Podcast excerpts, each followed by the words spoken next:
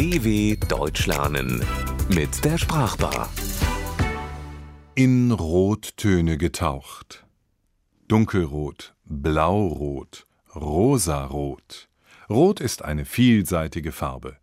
Könige und Kaiser trugen sie, Kardinäle kleidet sie noch heute. Es ist die Farbe der Liebe und des Blutes, aber auch die deutsche Sprache und die Musik leben von ihr.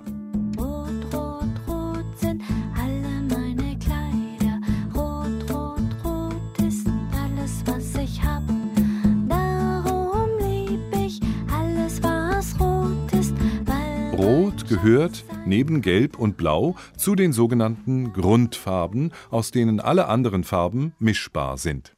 Es ist aber auch die Farbe der Liebe und des Hasses, die des Teufels und der Könige, die der Sonne und des Feuers und die Farbe des Lebens.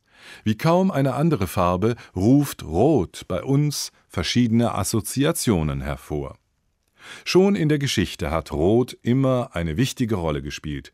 Früher waren Stoffe, die mit den Ausscheidungen von Purpurschnecken gefärbt wurden, die teuersten der Welt. Diese im Meer lebenden Schnecken sondern eine Flüssigkeit ab, die sich im Sonnenlicht zum Farbstoff Purpur färbt. Die Gewinnung des Farbstoffs war schwierig und zeitaufwendig. Entsprechend kostbar waren Kleidungsstücke in diesen etwas ins Violette changierenden Tönen. Sie waren ein sichtbares äußeres Kennzeichen ranghoher Personen. Im Römischen Reich zierten sie Senatoren, im Mittelalter war es eine beliebte Farbe beim Adel. Natürlich waren Purpur und Rot die Farbe der Kaiser und Könige. In der katholischen Kirche dürfen purpurne Gewänder nur von Kardinälen getragen werden. Deshalb heißen sie umgangssprachlich auch Purpurträger. Außerdem sind sie an ihren roten Kappen erkennbar.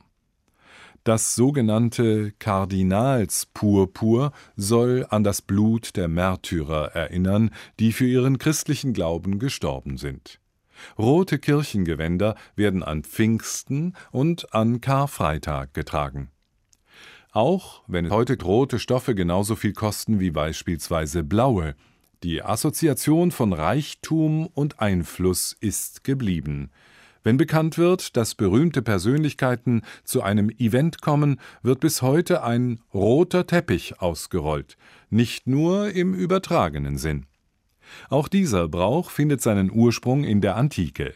Im antiken Griechenland war es allein den Göttern erlaubt, auf einen purpurroten Teppich zu treten. Ein sterblicher Mensch, der diesen kostbaren Stoff betrat, machte sich in den Augen der Götter des Hochmutes schuldig. Als mit der Zeit die griechischen Götter an Bedeutung verloren, wurden diese strengen Regeln gelockert. Heutzutage muss keine Prominente, kein Prominenter mehr den Zorn der Götter fürchten. Rot ist auch eine beliebte Farbe, wenn man sich etwas merken möchte. Seit jeher ist es üblich, dass Sonn- und Feiertage im Kalender mit roter Farbe gedruckt werden. Wer sich einen wichtigen Tag merken möchte, sagt, dass er ihn sich rot im Kalender anstreicht. Ob man aber dann einfach eine Erinnerung in sein Handy speichert oder tatsächlich einen roten Stift benutzt, bleibt jeder und jedem selbst überlassen. Es gibt auch eine Berufsgruppe, die sehr von ihren roten Stiften abhängig ist, die Lehrerinnen und Lehrer. Mit ihrem berüchtigten Rotstift streichen sie Fehler an, doch auch nach der Schule kann es passieren, dass man wieder in schmerzlichen Kontakt mit der Farbe Rot gerät. Hat man nämlich bei einer Firma angeheuert, die rote Zahlen schreibt, kann es gut sein, dass der eigene Arbeitsplatz plötzlich dem Rotstift zum Opfer fällt. Rot als Signalfarbe ist natürlich auch aus dem Straßenverkehr nicht wegzudenken. Eine rote Ampel bedeutet Halt, Stopp. Ihre Wurzeln im Straßenverkehr hat auch die rote Welle. Nur wenige Dinge frustrieren Autofahrerinnen und Autofahrer mehr, als ausgerechnet in diese Welle zu geraten. Kaum ist man losgefahren, springt die nächste Ampel auf Rot und so weiter und so weiter. Manche und mancher sieht da Rot.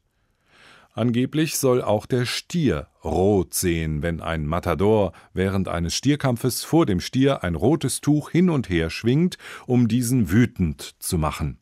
Über Jahrzehnte hinweg ging man davon aus, dass es die Farbe Rot ist, die den Stier so wild macht. Doch dann fanden Wissenschaftler heraus, dass Stiere farbenblind sind.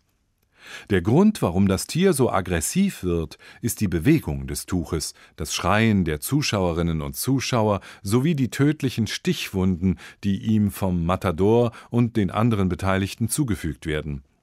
Ein rotes Tuch ist der Stierkampf für alle diejenigen, die diesem zwar traditionsreichen, aber blutigen Schauspiel überhaupt nichts abgewinnen können. Ob rotes Tuch, rote Ampeln, rote Teppiche, rote Rosen, roter Wein, rote Lippen. Es ist schwer, sich die Farbe Rot aus unserem Alltag und unserer Sprache wegzudenken. Aber auch nicht aus der Musik. Was wären Ohrwürmer wie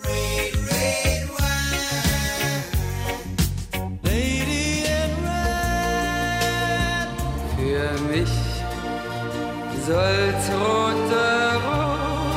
Rosen regnen. Rosenrot, oh Rosenrot. Rote Lippen soll man küssen. Rote Rosen, rote Lippen, roter Wein. ohne Rot und seine Signalkraft.